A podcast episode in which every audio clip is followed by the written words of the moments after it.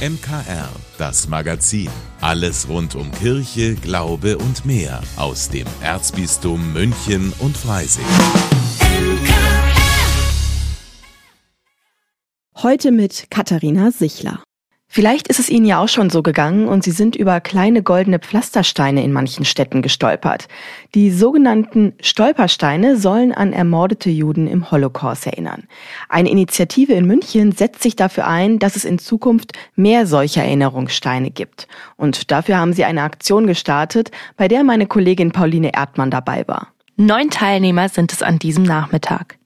Jeder von ihnen bekommt Wohnhäuser zugeteilt, in dem Juden ihren letzten Wohnort hatten, bevor sie ermordet wurden. An diesen Orten sollen die Stolpersteine verlegt werden. Das ist aber erst möglich, wenn der Eigentümer dem Stolperstein zugestimmt hat. Die Teilnehmer werfen deshalb Informationsbriefe in die Briefkästen. Sich bei dieser Aktion zu beteiligen, ist für die Unterstützer wichtig. Ich bin Mutter und Großmutter. Es ist die Zukunft. Es geht nicht zu schweigen und ich muss was tun. Da gibt es ja im Inland und Ausland quasi genug Situationen oder Konflikte, die einen einfach dazu bewegen, halt mal aufzustehen und zu zeigen, hey, das ist nicht so okay und sich dafür stark zu machen, dass es sowas halt nicht noch mehr vorkommt. Weil die Entwicklung im Moment nach rechts geht, weil ich sehr entsetzt bin, weil ich was Praktisches tun wollte. Dass es bekannter gemacht wird, dass einfach jeder darüber weiß, jeder weiß, was passiert ist und wirklich niemand das vergisst. Verantwortlich für die Aktion ist Terry Swartzberg. Er selbst ist damals in Ludwigshafen über einen Stolperstein gestolpert und damit zum ersten Mal konfrontiert worden. Und ich erlebte zwei ganz gegensätzliche Gefühle. Dankbarkeit und Terror. Dankbarkeit, dass jemand sich die Mühe gemacht hat, Stolpersteine zu verlegen. Terror, weil ich merkte, nicht zum ersten Mal, aber richtig, dass der Holocaust aus sechs Millionen Holocaust und mehr bestand, dass für jedes Opfer das Schicksal, das was passiert ist, dieser Mord, Verfolgung, war ein eigener Holocaust. Und seitdem bin ich gefesselt von den Stolpersteinen. Gemeinsam mit seiner Gruppe hat er es geschafft, dass inzwischen 276 Stolpersteine in München verlegt werden konnten.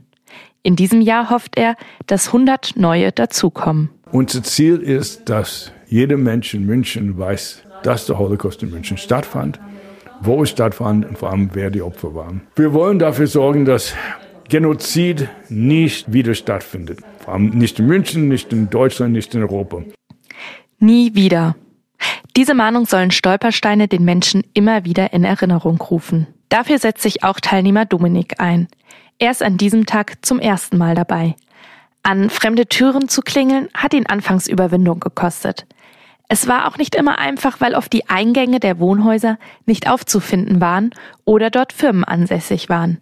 Wenn er aber auf die Bewohner getroffen ist, waren die Begegnungen positiv. Sobald man eigentlich sagt, was oder wofür dieser Verein einsteht, sind eigentlich alle Leute interessiert und wollten einen Flyer. Also da war es einfach durchwegs positiv. Wo man einfach gemerkt hat, dass Interesse dran ist und die Leute auch von sich aus zeigen, ah ja, doch, das ist wichtig, da muss sich eingesetzt werden oder sollte man sich einsetzen. Helden der Erinnerung nannte Terry Swartzberg Dominik und die anderen Unterstützer zum Abschied. Wo neue Stolpersteine zu finden sind und ob sich der Einsatz gelohnt hat, erfahren Sie auf stolpersteine-münchen.de www.erdmann.de. Pauline Erdmann für das MKR. Sie hören das MKR Grüß Gott. Kita meets Seniorenheim. Meine Kollegin Steffi Schmidt ist für unsere Sendung Kita Radio jede Woche in Krippen, Kindergärten oder Horten unterwegs. Und diesmal hat sie einen ganz besonderen Ausflug des Kindergartens Dürnhaar begleitet. Hallo Steffi. Hallo Katharina. Steffi, du bist mit einer Gruppe von Kindern und deren Erzieherinnen ins Seniorenheim gegangen. Wie war das denn? Also das war wirklich ein ganz berührender Termin, ein ganz berührender Ausflug. Zehn Kinder im Vorschulalter waren dabei, gut 20 Senioren und der Musikpädagoge des Seniorenheims haben uns dann erwartet. Und ja, da wurde zusammen gesungen, getrommelt und geklatscht. Der Kuckuck und der Esel, wir hatten einen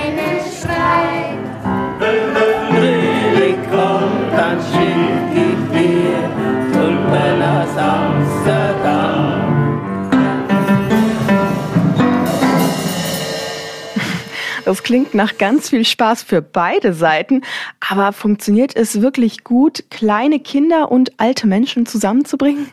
Ja, also ich finde, es funktioniert sogar perfekt.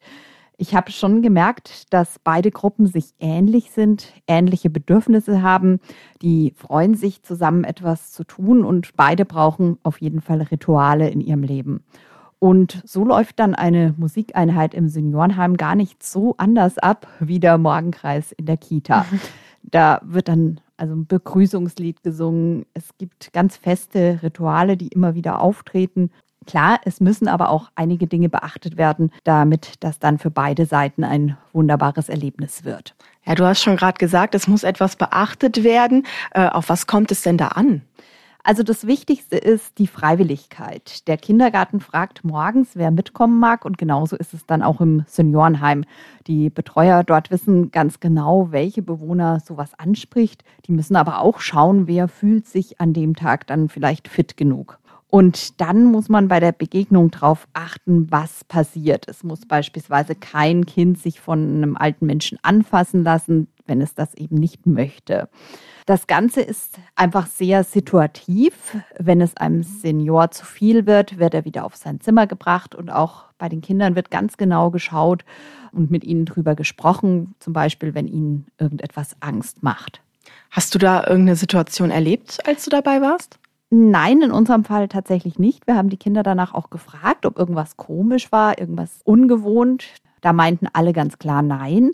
Aber man muss schon ein waches Auge drauf haben. Manchmal sind da ja auch Senioren, die mehr als einen Rollator, das finden ja Kinder meist noch ziemlich lustig, brauchen.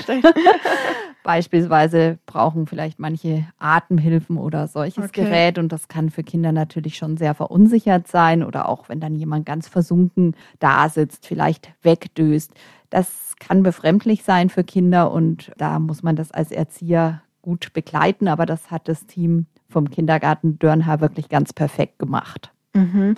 Also ich habe den Eindruck, wie du das so schilderst, so ein rundum gelungener Besuch eigentlich. Ja, absolut. Also eine Win-Win-Situation für beide Seiten muss wirklich zugeben, mir standen manchmal die Tränen in den Augen.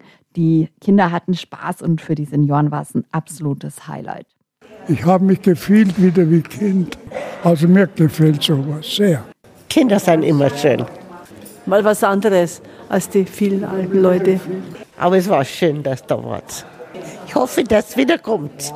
Mehr zu einem Besuch der Kita im Eyinger Seniorenheim diese Woche im Kita-Radio. Heute nach dem Gottesdienst oder, falls Sie nicht dazu kommen, überall da, wo es Podcasts gibt, suchen Sie einfach unter Kita-Radio. Ja, also Hunde gelten ja als der beste Freund des Menschen und über 10 Millionen Hunde leben hier in deutschen Haushalten. Aber sie sind nicht nur ein wahnsinnig tolles Familienmitglied, Hunde sind auch echt tolle Helfer. Ob als Spürhund, Partner auf der Jagd oder auch als Assistenzhund. Nicht nur für Blinde. Auch bei Menschen mit Diabetes oder psychosozialen Beeinträchtigungen sind sie wahre Lebensretter. Meine Kollegin Maria Ertel hat so ein besonderes Hund-Mensch-Team getroffen. Aufmerksam beobachtet die eineinhalbjährige Labradudelhündin Joyce jede Bewegung ihres Frauchens.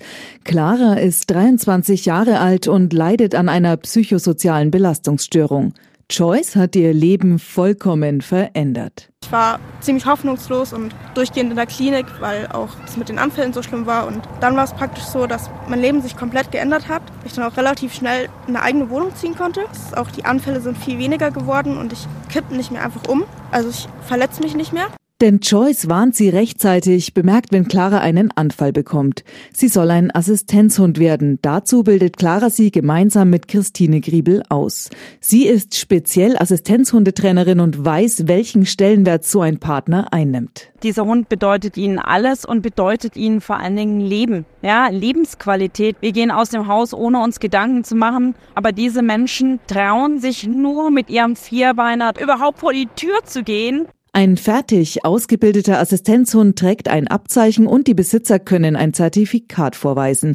Trotzdem wünscht sich die Trainerin mehr Akzeptanz und Bekanntheit. Man sieht einen Blinden, da ist es selbstverständlich. Jetzt sieht man einen Menschen mit einem Assistenzhund offensichtlich nicht blind. Warum ist der jetzt im Supermarkt? Warum darf der rein und ich mit meinem Hund, der doch jeden Tag ganz lieb mit dem Gassi geht, darf nicht in den Supermarkt? Doch genau hier ist es wichtig, dass die Hunde mitgehen, denn nur mit ihnen schaffen es Betroffene wie Clara überhaupt einzukaufen.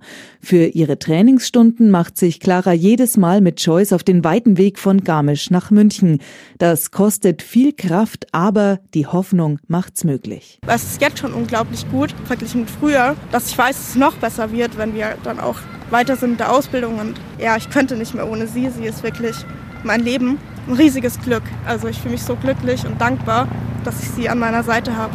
Die Ausbildung zum Assistenzhund kostet 15.000 Euro und wird nicht von der Krankenkasse übernommen. Deswegen sammelt Clara Spenden. Wer helfen will, über gofoundme.com. Maria Ertl fürs MKR. Heute ist Donnerstag und das ist ja quasi der kleine Freitag und ich finde, so langsam wird Zeit, sich Gedanken über das Wochenende zu machen. Ich habe noch keine richtige Idee, wie ich es gestalte, aber gut, dass meine Kollegin Pauline Erdmann für uns ein paar Vorschläge hat. Münchner Kirchenradio Veranstaltungstipps. Kennen Sie das auch? Schon wieder sind die Hosenbeine des Sprösslings zu kurz und die Schuhe passen nicht mehr. Hilfe gibt's da beim Flohmarkt für Kindersachen am Samstag in St. Stephan. Neben Kleidung können Sie hier auch Spielsachen oder Kinderbücher kaufen. Der Erlös des Flohmarkts kommt dem Kindergarten St. Stephan zugute. Start ist am Samstag um 9 Uhr im Fahrsaal von St. Stephan in München-Sendling. Der Markt endet um 12 Uhr. Früher waren die sieben Todsünden eine schwere Schuld, die Menschen auf sich geladen hatten zum Beispiel Gier, Neid oder Zorn. Heute nennt man sie eher die Urkräfte der Menschheit. Wenn diese Kräfte aus dem Gleichgewicht geraten, schaden sie dem Menschen. Denn hinter jeder Todsünde steckt eine im Grunde positive Kraft, die erst durch Übertreibung, durch fehlendes Gleichgewicht schädlich und somit dann auch zerstörerisch wird. In verschiedenen Installationen in der Münchner Karmeliterkirche regt die Ausstellung Kräfte, die die Welt bewegen, dazu an, diese Kräfte neu zu deuten. Die Ausstellung der katholischen Erwachsenenbildung ist ab heute bis zum 14. März zu sehen. In der Münchner Karmeliterkirche jeden Tag von 10 bis 18 Uhr, am Freitag von 10 bis 20 Uhr. Märchen an jeder Ecke bietet die kleine Wanderung am Samstagnachmittag durch Markt Schwaben. Beim Märchenspaziergang erzählt Mia Bernhard lustige und spannende Geschichten aus ihrer Schatztruhe. Treffpunkt der Teilnehmer ist um 15 Uhr am Eingang der Bücherei Markt Schwaben im Alten Schloss. Der Märchenspaziergang ist für Kinder ab vier Jahren und dauert 90 Minuten. Die Teilnahme ist kostenlos. Mia Bernhard freut sich aber über einen kleinen Obolus für ihre Schatzkiste. Anmelden können Sie sich in der Gemeindebücherei in Markt Schwaben. Ich wünsche Ihnen und euch ein schönes Wochenende.